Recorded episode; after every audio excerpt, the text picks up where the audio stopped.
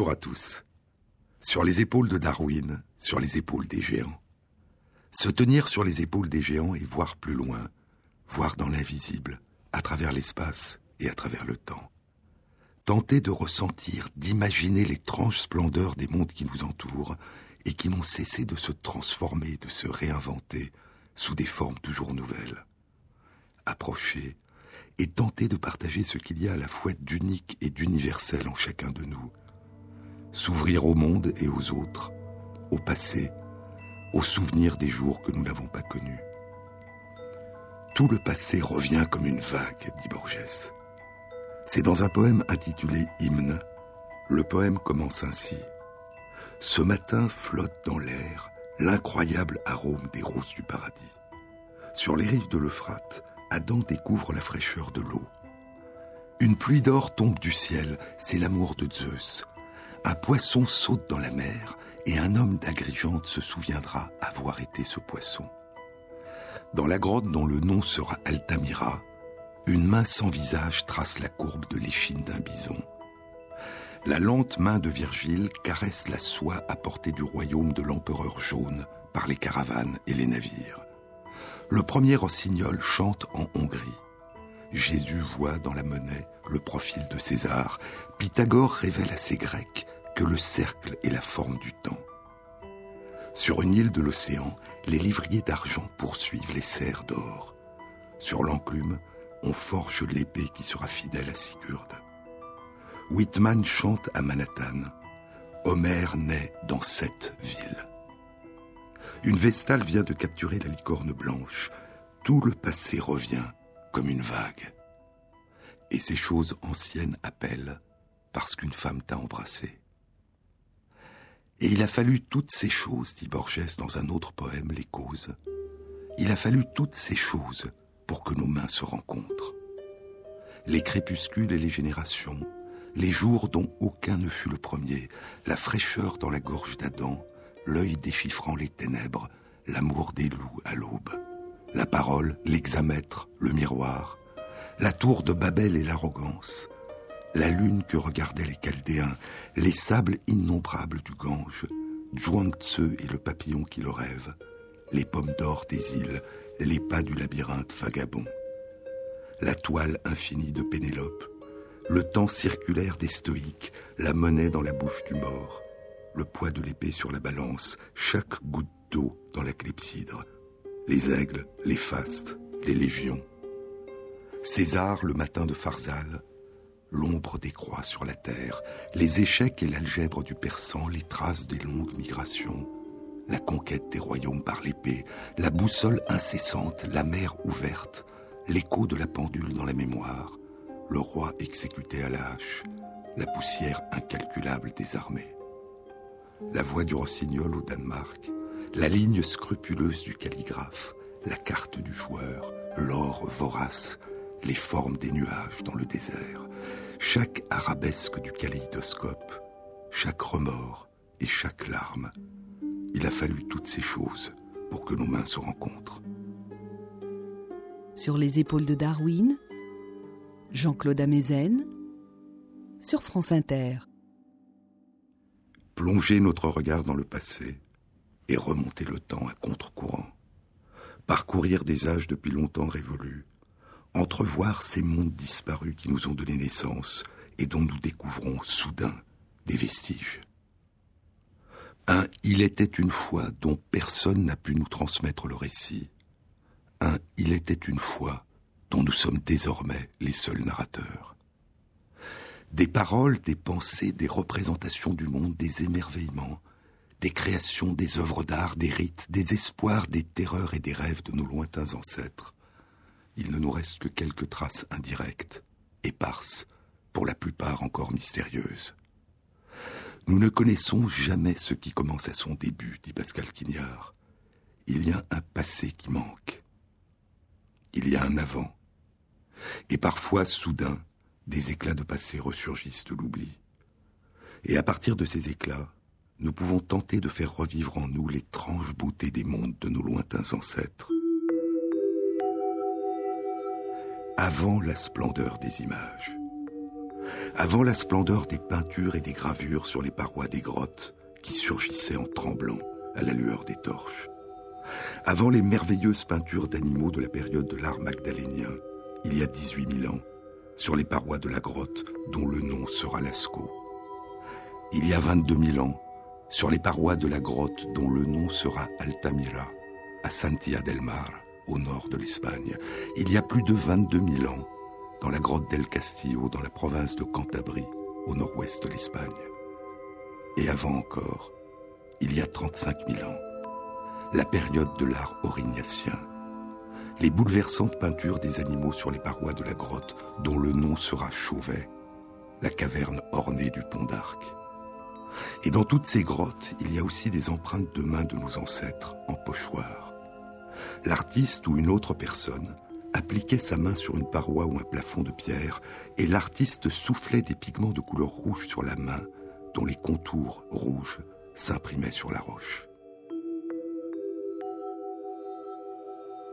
Il y a les empreintes de main, et il y a des motifs géométriques, des points rouges et des disques rouges.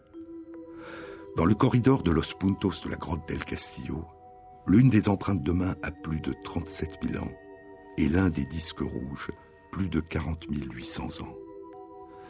Et je vous avais dit dans une précédente émission qu'une étude publiée il y a cinq mois, au début du mois d'octobre 2014 dans Nature, rapportait la découverte de vestiges de peinture aussi anciennes, très loin de là, à une distance de 12 000 km à vol d'oiseau. Dans l'île de Sulawesi, en Indonésie, la peinture la plus ancienne est dans la grotte de Leang Tipuseng, une empreinte de main rouge qui date d'il y a plus de 39 900 ans. Elle est située sur un plafond de pierre à 4 mètres de hauteur. Et les peintures d'animaux les plus anciennes, qui représentent des cochons sauvages, ont été découvertes dans la grotte de Leang Tipuseng et dans la grotte de Leang Barugaiva. Elles datent d'il y a plus de 35 000 ans. Dans la grotte dont le nom sera Leang Timpuseng, il y a plus de 49 900 ans, une main sans visage se pose sur la paroi, les pigments rouges volent à travers l'air et les contours rouges de la main s'inscrivent dans la pierre. Plus tard, une autre main tiendra un crayon de pigment et tracera sur la paroi les contours d'un animal. Tant d'éblouissants vestiges enfouis dont nous n'imaginions pas l'existence et qui un jour soudain apparaissent à la lumière. En Indonésie comme en Europe, l'art pictural semble avoir commencé par des motifs géométriques et des empreintes de mains réalisées avec des pigments rouges. Et c'est environ 5000 ans plus tard, il y a 35 000 ans, que semblent avoir été réalisées sur la pierre les premières peintures figuratives des animaux. Et avant encore. Christopher Henshillwood est né en Afrique du Sud et est aujourd'hui professeur dans le département d'archéologie de l'université Bergen en Norvège. Il dirige depuis plus de 20 ans les fouilles de la grotte de Blombos, située à la pointe sud de l'Afrique du Sud. En 2002, une étude est publiée dans Science. Elle a été animée par Christopher Henshillwood et implique dix autres chercheurs, dont Francesco D'Enrico, qui travaille aujourd'hui à l'unité préhistoire, paléo-environnement, patrimoine du CNRS et à l'université de Bordeaux. L'étude rapporte la découverte dans la grotte de Blombos de deux morceaux d'ocre rouge gravés de figures géométriques faites de lignes droites entrecroisées. Ces gravures datent d'il y a plus de 70 000 ans. Leur signification est inconnue, mais on considère qu'elles traduisent l'expression d'une pensée symbolique et peut-être artistique. En 2009, Christopher Henshillwood, Francesco Derico et Ian Watts publient dans le Journal of Human Evolution la découverte dans la grotte de Blombos de 13 morceaux d'ocre gravés de multiples incisions géométriques il date d'il y a 100 000 à 75 000 ans. En 2012, Francesco Derico et deux chercheurs de l'université Bergen en Norvège et de l'université de Witwatersrand à Johannesburg en Afrique du Sud publient dans le Journal of Archaeological Science la découverte d'un fragment d'ocre gravé de lignes parallèles et de triangles. Cette gravure géométrique a été réalisée avec une pointe de pierre. La gravure a été découverte dans la grotte de Classis River, sur la côte de Titicaca, à la pointe sud de l'Afrique du Sud. Elle date d'il y a 100 000 à 85 000 ans. Il y a les gravures géométriques réalisées sur des pigments et il y a les ateliers de fabrication des couleurs. En 2011, une étude est publiée dans Science par Christopher Henshillwood, Francesco De Rico et six autres chercheurs de Norvège, d'Australie et de France. Dans une couche plus profonde de la grotte de Blombos, ont été découvertes deux coquilles nacrées d'Aliotis midae, des ormeaux, qui contiennent chacune un composé rouge formé d'une même proportion de poudre d'ocre, de charbon et de poudre d'os broyé. À côté, il y a des marteaux de pierre, des pierres qui servaient probablement de meule et un agitateur, un mélangeur en os, l'équivalent d'un petit atelier pour préparer le mélange. L'ocre rouge est une roche d'argile particulière, la kaolinite, mêlée de sable et de quartz, provenant originellement de sédiments des fonds marins et à laquelle un hydroxyde de fer, l'hématite, donne sa couleur rouge. Un autre minéral, dérivé lui aussi du fer, la goétite, donne à l'ocre sa couleur jaune, et un autre minéral encore, la limonite, donne à l'ocre sa couleur brune. L'ocre rouge que les artisans réduisaient en poudre dans la grotte de Blombos était probablement rapporté du gisement le plus proche, situé à une distance d'une vingtaine de kilomètres de la grotte.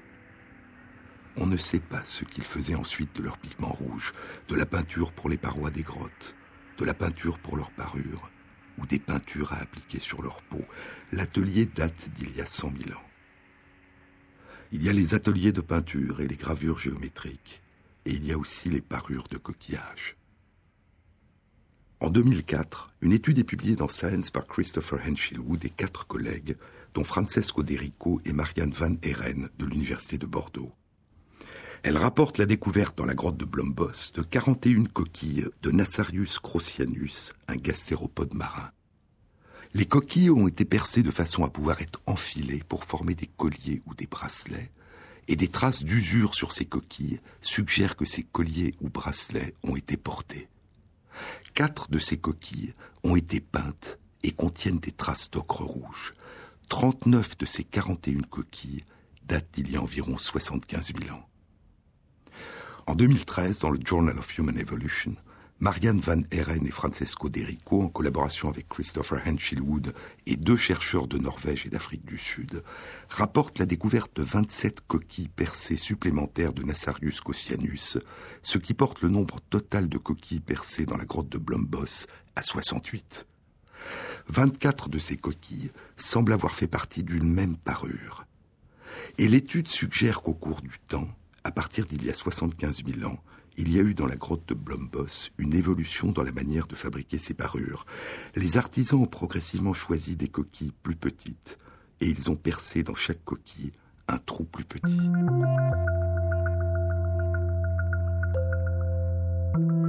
Loin de là, dans des tombes, dans la grotte de Cafsé en Galilée, une découverte semblable est publiée en 2009 dans le Journal of Human Evolution. L'étude a été animée par Daniela Bar-Yosef Mayer de l'Université de Haïfa en Israël, Bernard van der Merch du laboratoire d'anthropologie des populations du passé en France et Ofer Bar-Yosef du département d'anthropologie de l'Université Harvard. L'étude rapporte la présence de coquillages de mollusques bivalves marins, Glycimeris insubrica. Certains sont colorés d'ocre. Ils portent des traces d'usure suggérant qu'ils ont été portés comme des perles de collier ou de bracelets il date d'il y a environ 90 000 ans. Il semble avoir été ramassé au bord de la mer, à une distance de 35 km de la grotte. Non loin de là, dans le nord d'Israël, dans la vallée de Nahal Meherot, Wadi el Mugara, sur le versant ouest du mont Carmel, dans la grotte de Skoul. Une étude animée par Marianne Van Eren et Francesco De Rico, publiée dans Science en 2006, rapportait la présence dans cette grotte de coquilles du mollusque Nassarius fibosolus, un gastéropode marin.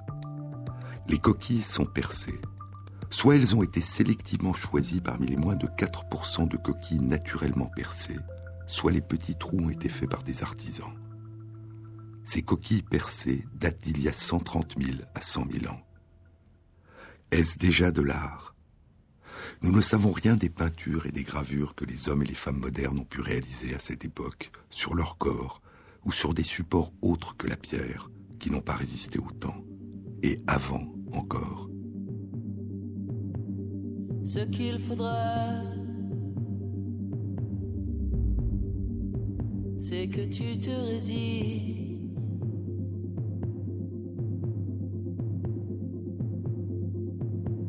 À quitter la vie.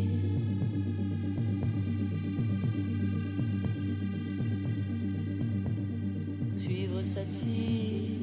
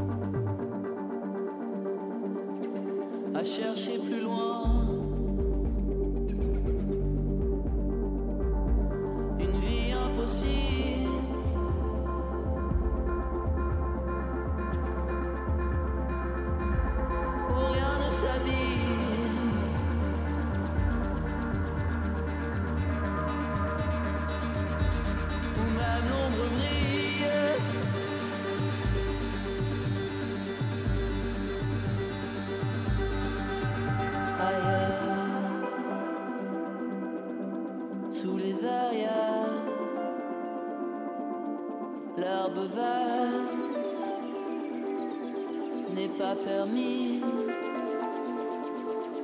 Des jardins d'hiver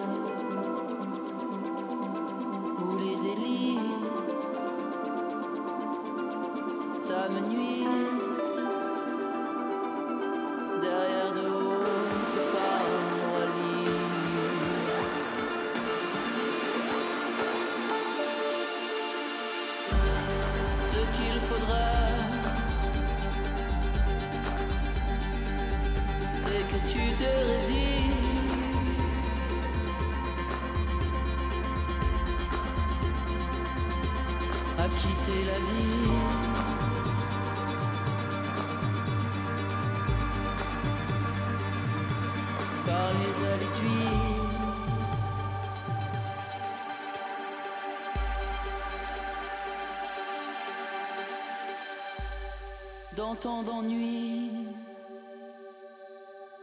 tu t'imagines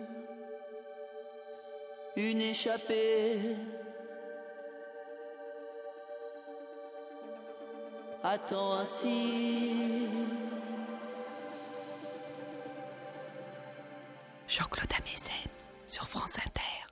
Les premières populations d'hommes et de femmes dits modernes, anatomiquement modernes, c'est-à-dire dont l'anatomie est en tout point semblable à la nôtre, sont nées en Afrique, il y a environ 200 000 ans. Mais il est possible que, comme la domestication du feu, dont les plus anciens vestiges datent d'il y a 750 000 ans, 550 000 ans avant l'émergence des premiers hommes et femmes modernes, et comme la fabrication des outils de pierre taillée, il est possible que ce que nous appelons l'art soit une invention de nos lointains ancêtres ou cousins les hominines, à ces époques lointaines où émergeaient et se propageaient à travers le monde les nombreux rameaux de l'humanité dont certains nous ont donné naissance. La lignée des Homo erectus, dont on pense qu'elle a donné naissance à la fois aux hommes et femmes modernes et aux hommes et aux femmes de Néandertal, est apparue en Afrique il y a environ 1 900 000 ans. Ils semblent avoir été les premiers hominines à s'être aventurés hors d'Afrique et avoir parcouru le monde. Des vestiges d'Homo erectus datant d'il y a 1 800 000 ans ont été découverts en Europe, et des vestiges d'Homo erectus datant de plus d'un million six cent mille ans ont été découverts en Chine du Nord, à Nitewan, et très loin au sud, en Indonésie, à Sangiran. C'est un temps où ils sont les seuls êtres humains ou presque humains à arpenter le monde. Le premier fossile d'Homo erectus avait été découvert à Java par le médecin anatomiste néerlandais Eugène Dubois. Il s'était engagé en 1887 comme médecin militaire dans l'armée néerlandaise à Sumatra, à la recherche de fossiles du chaînon manquant entre le singe et l'homme.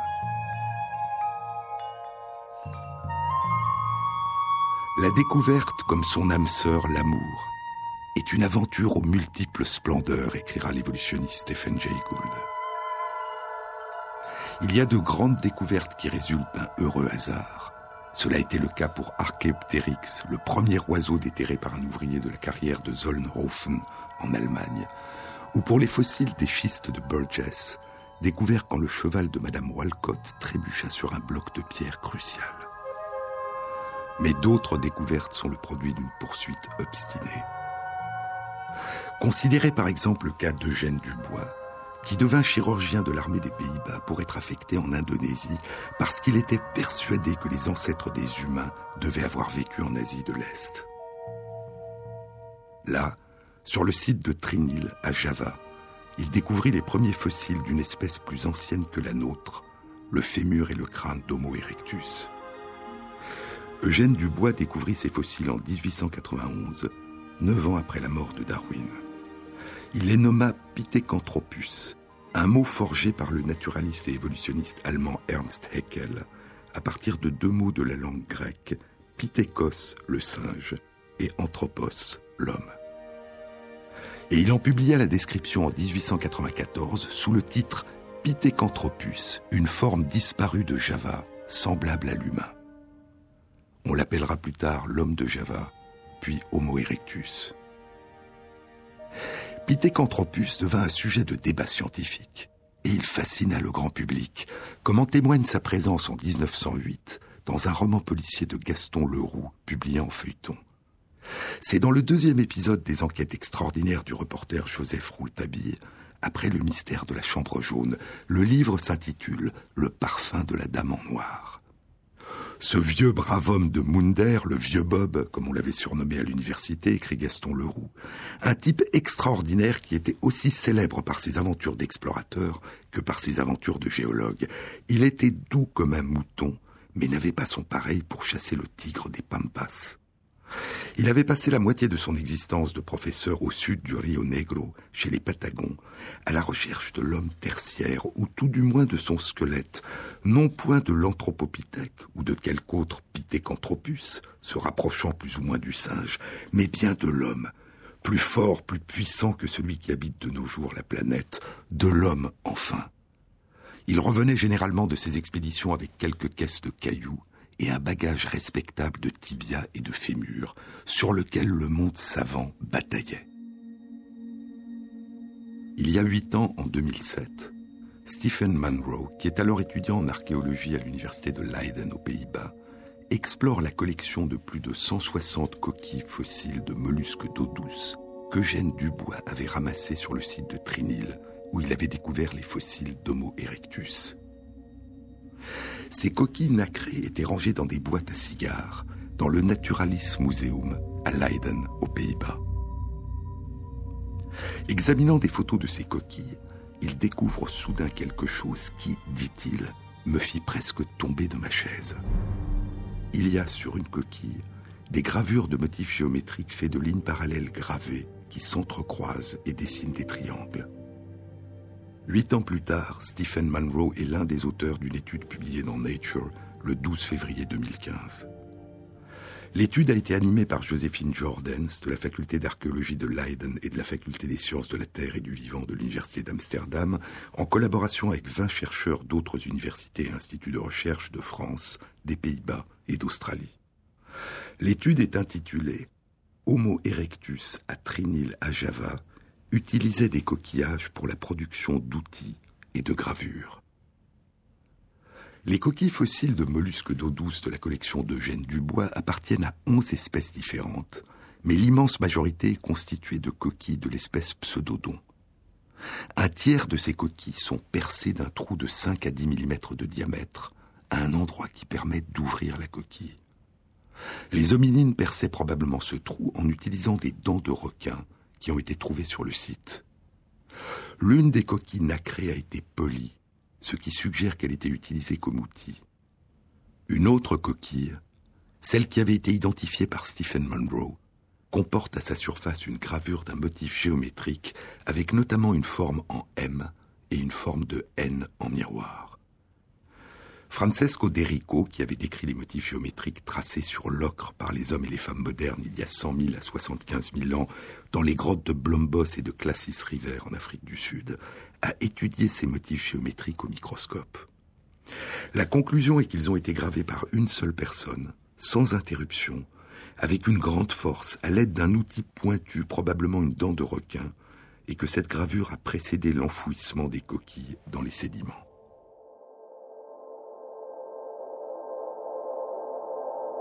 La datation des sédiments incrustés dans les fossiles de ces coquilles indique qu'elles ont été utilisées par les hominines de Java à une période qui s'étend entre il y a 640 000 ans et il y a 380 000 ans. Il s'agit des gravures géométriques les plus anciennes découvertes à ce jour. Elles précèdent d'au moins 280 000 ans les gravures des grottes de Blombos et de Classis River. Elles précèdent d'au moins 180 000 ans l'émergence en Afrique des premiers hommes et femmes modernes et d'au moins 130 000 ans l'émergence en Eurasie des premiers hommes et femmes de Néandertal.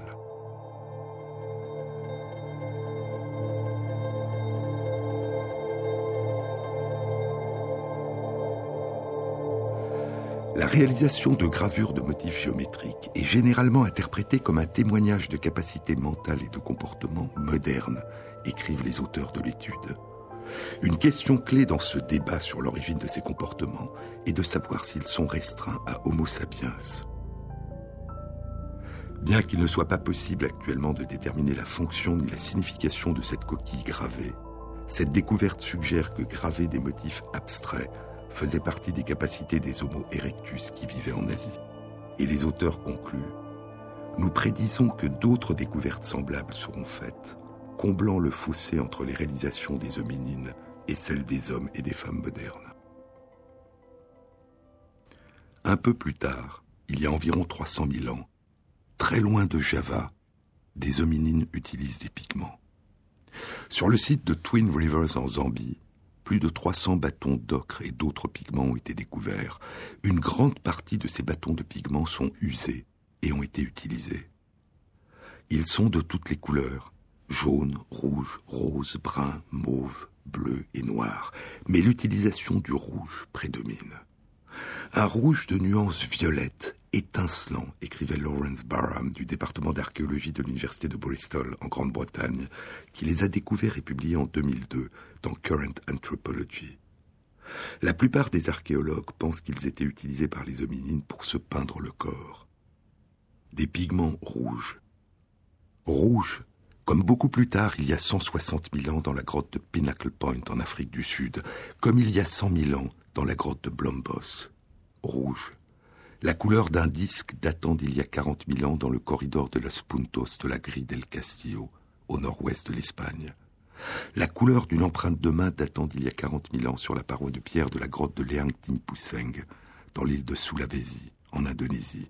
Et plus tard encore, les empreintes de mains rouges sur les parois de pierre de la grotte Chauvet. Rouge. La couleur des soleils couchants, la couleur des flammes des torches qui tremblent dans la nuit, la couleur du sang.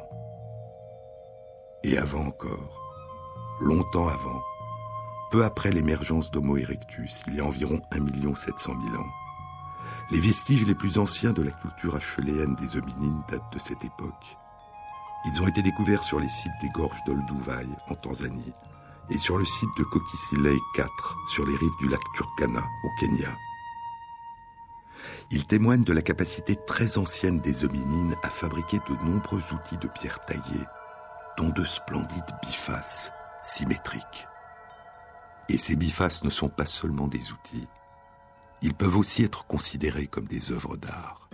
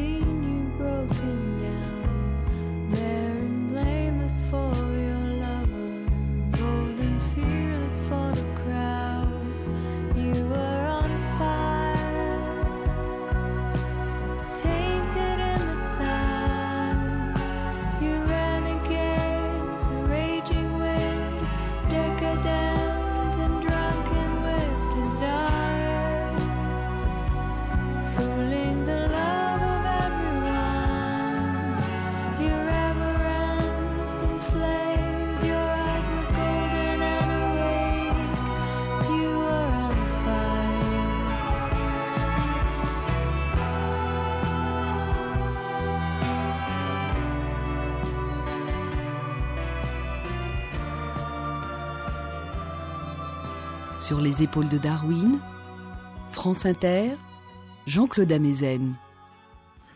Il y a dans un recueil de poèmes de Borges intitulé Atlas, un poème nommé Le labyrinthe. Ceci est le labyrinthe de Crète. Ceci est le labyrinthe de Crète dont le centre fut le Minotaure. Ceci est le labyrinthe de Crète dont le centre fut le Minotaure, que Dante imagina comme un taureau avec une tête d'homme, et dans le filet de pierre duquel s'égarèrent tant de générations.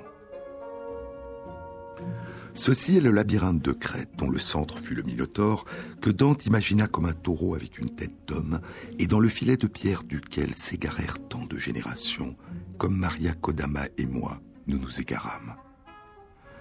Ceci est le labyrinthe de Crète, dont le centre fut le Minotaure, que Dante imagina comme un taureau avec une tête d'homme, et dans le filet de pierre duquel s'égarèrent tant de générations, comme Maria Kodama et moi nous nous égarâmes, ce matin-là, et continuons, égarés dans le temps, cet autre labyrinthe.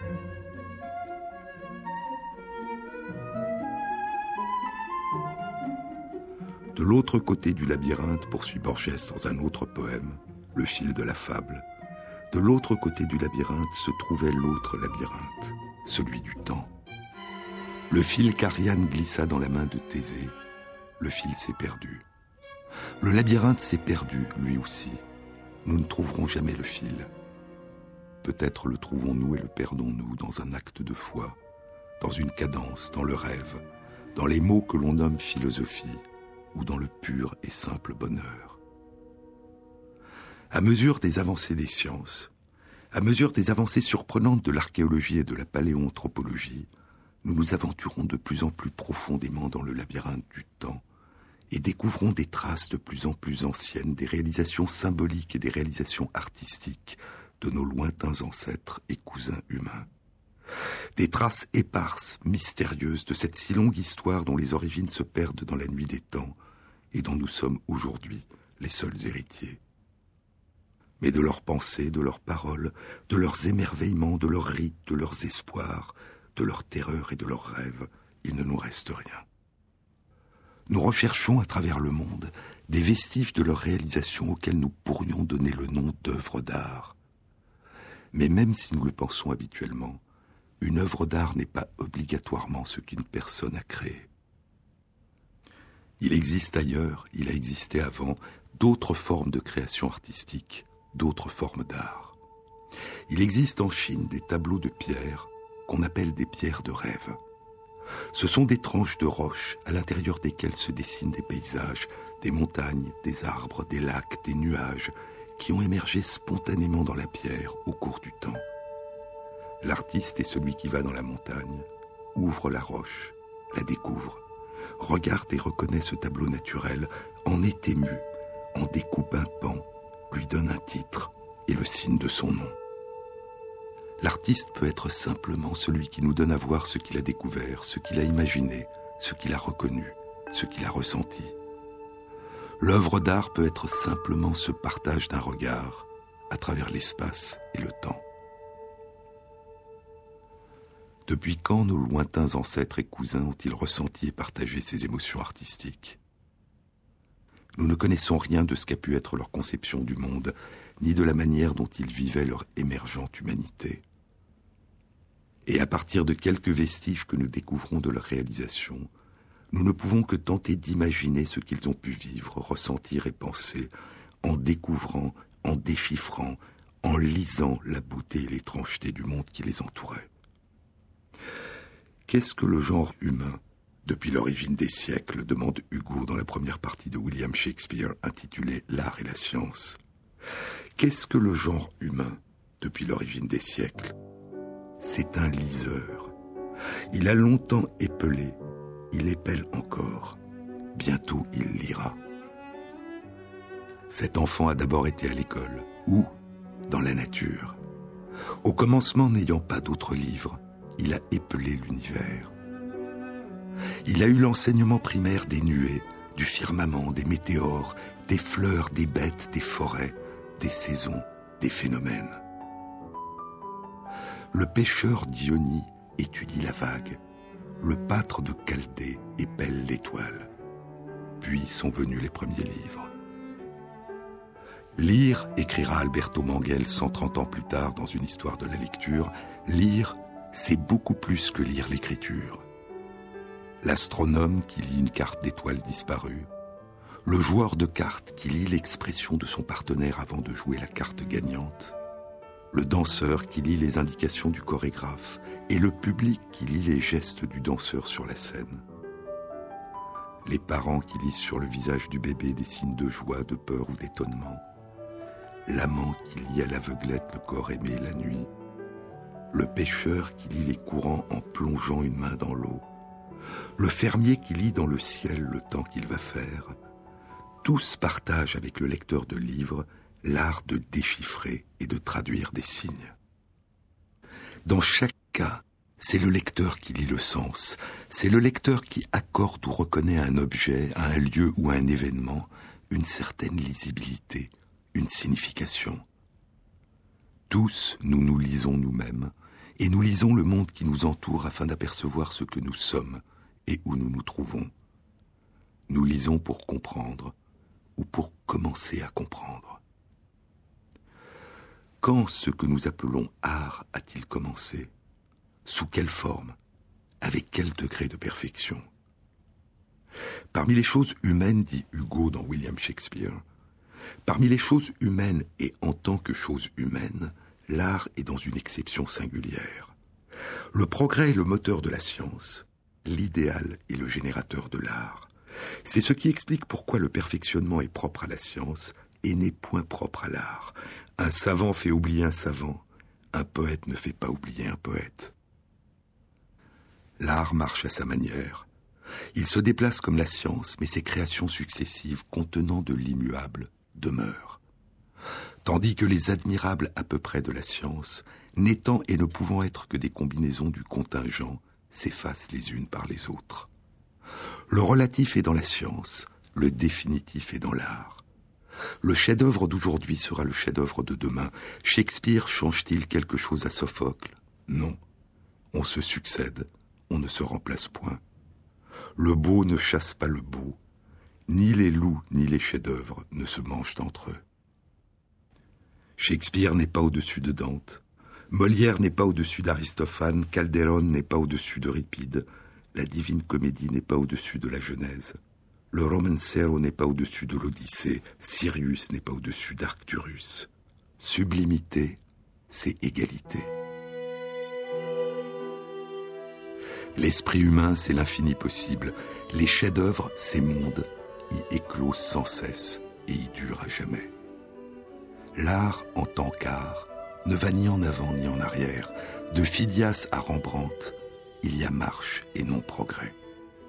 Les fresques de la chapelle Sixtine ne font absolument rien au métopes du Parthénon. Rétrogradez tant que vous voudrez, du palais de Versailles au Schloss de Heidelberg, du Schloss de Heidelberg à Notre-Dame de Paris, de Notre-Dame de Paris à l'Alhambra, de l'Alhambra à Sainte-Sophie, de Sainte-Sophie au Colisée, de Colisée au Propylée, des Propylées aux pyramides, vous pouvez reculer dans les siècles, vous ne reculez pas dans l'art.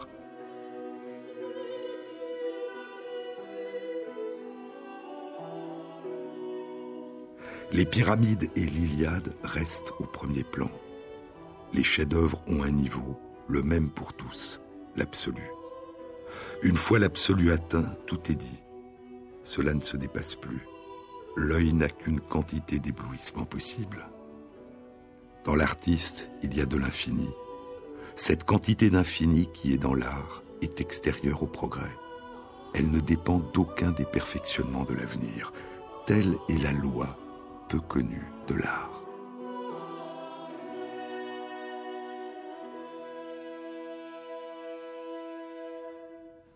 Était-ce déjà le cas chez nos lointains ancêtres, il y a quarante mille ans, il y a cinquante mille ans, cent mille ans, trois cent quatre-vingt mille ans, et il y a plus longtemps encore peut-être?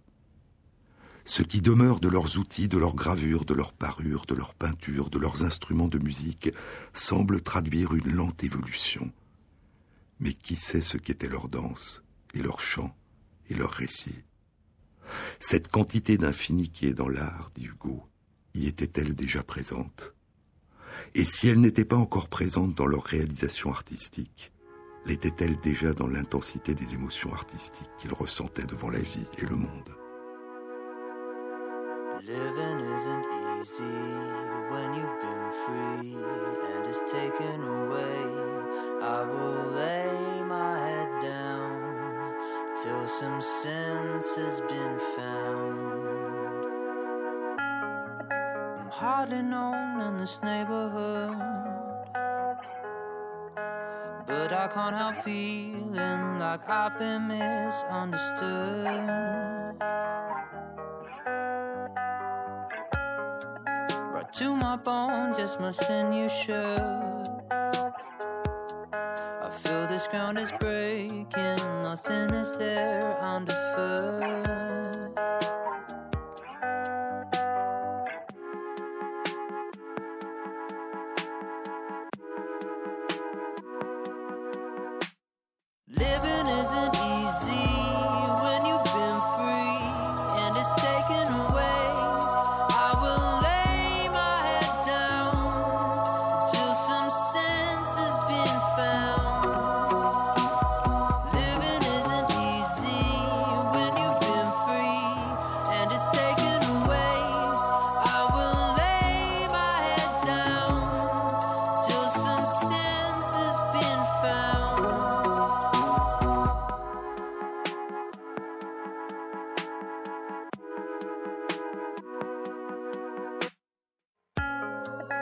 days on days looking back I lay. I know I'm insecure but I've been wasting away.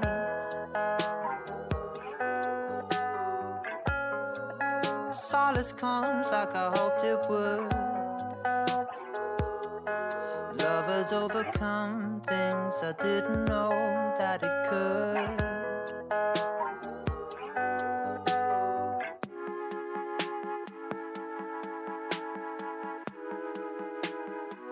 France Inter, sur les épaules de Darwin, Jean-Claude Amezen. Dans l'artiste, il y a de l'infini, dit Hugo dans William Shakespeare. Cette quantité d'infini qui est dans l'art est extérieure au progrès. Elle ne dépend d'aucun des perfectionnements de l'avenir. Telle est la loi peu connue de l'art. La science est autre. Le relatif qui la gouverne s'y imprime, et cette série d'empreintes du relatif, de plus en plus ressemblantes au réel, constitue la certitude mobile de l'homme.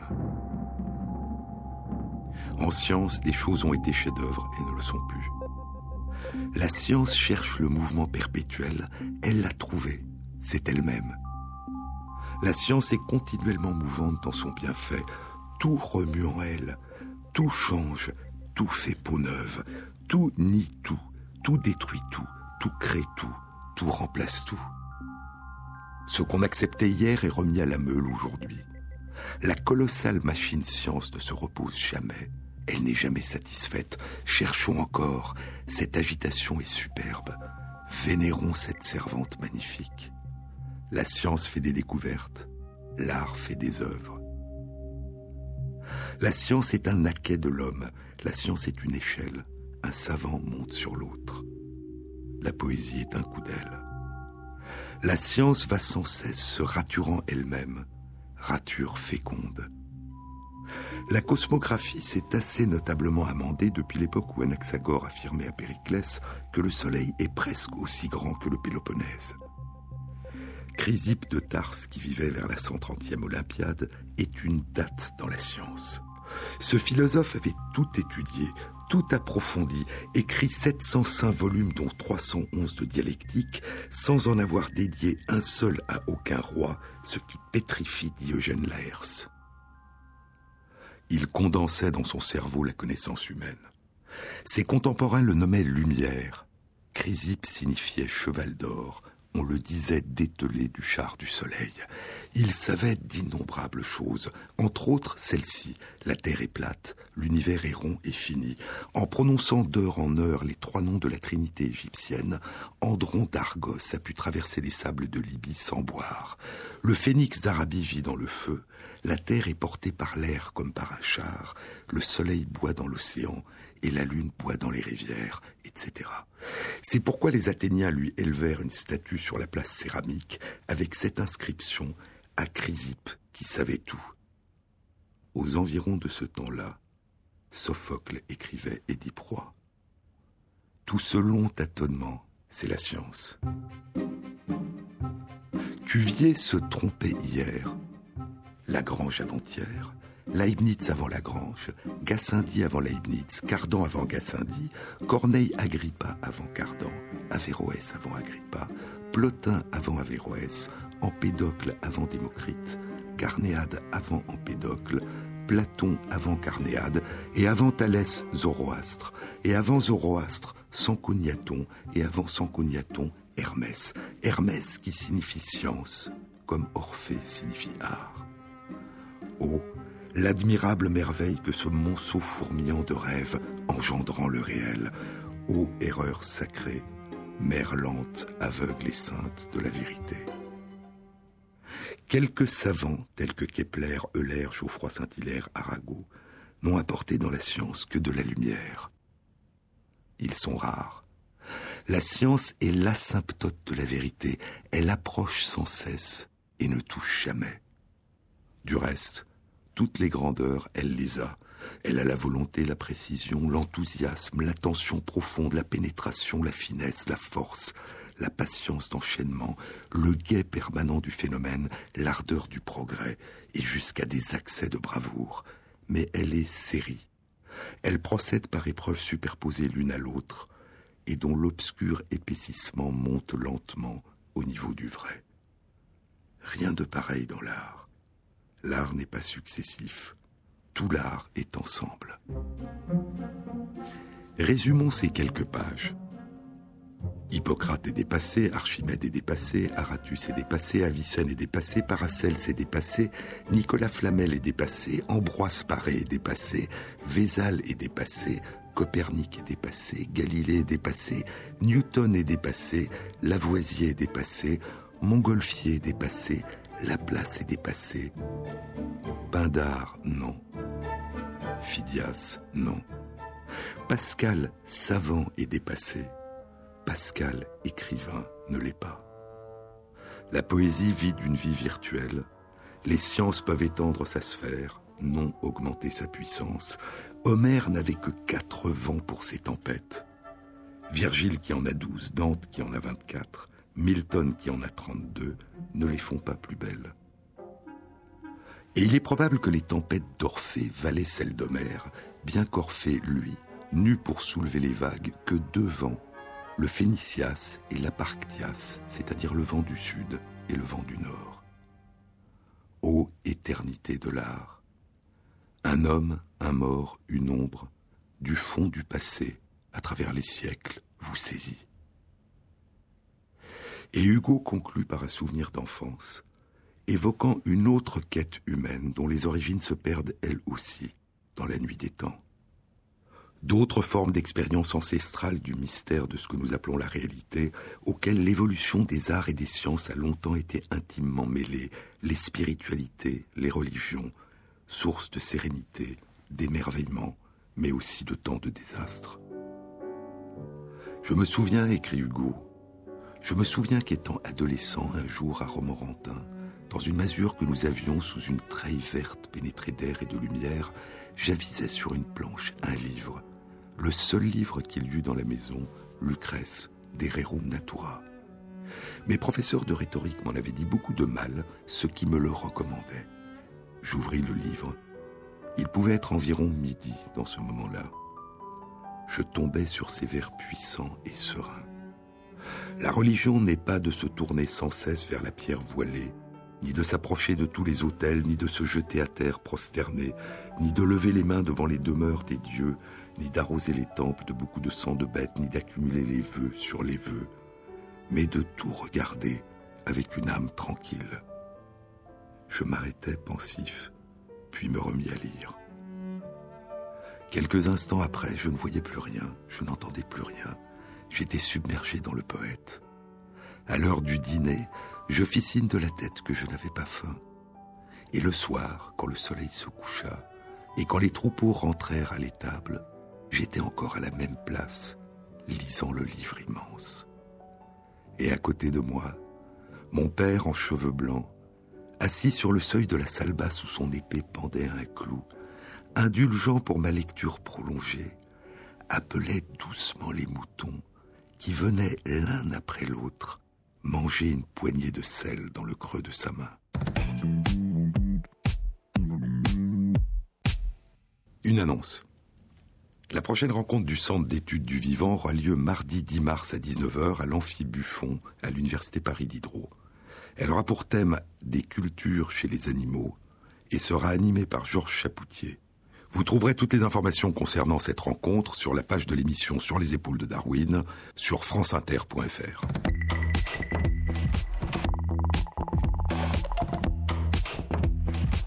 Cette émission a été réalisée par Christophe Imbert, avec à la prise de son Ronan Mahé, au mixage Pierre-Yves de Rollin et Jean-Baptiste Audibert pour la programmation des chansons. Et merci à Christophe Magère qui met en ligne sur la page de l'émission Sur les épaules de Darwin, sur le site franceinter.fr, les références aux articles scientifiques et aux livres dont je vous ai parlé. Et après le journal de midi, vous retrouverez Philippe Meyer. La prochaine fois, je vous le chanterai. Bon week-end à tous. À samedi prochain.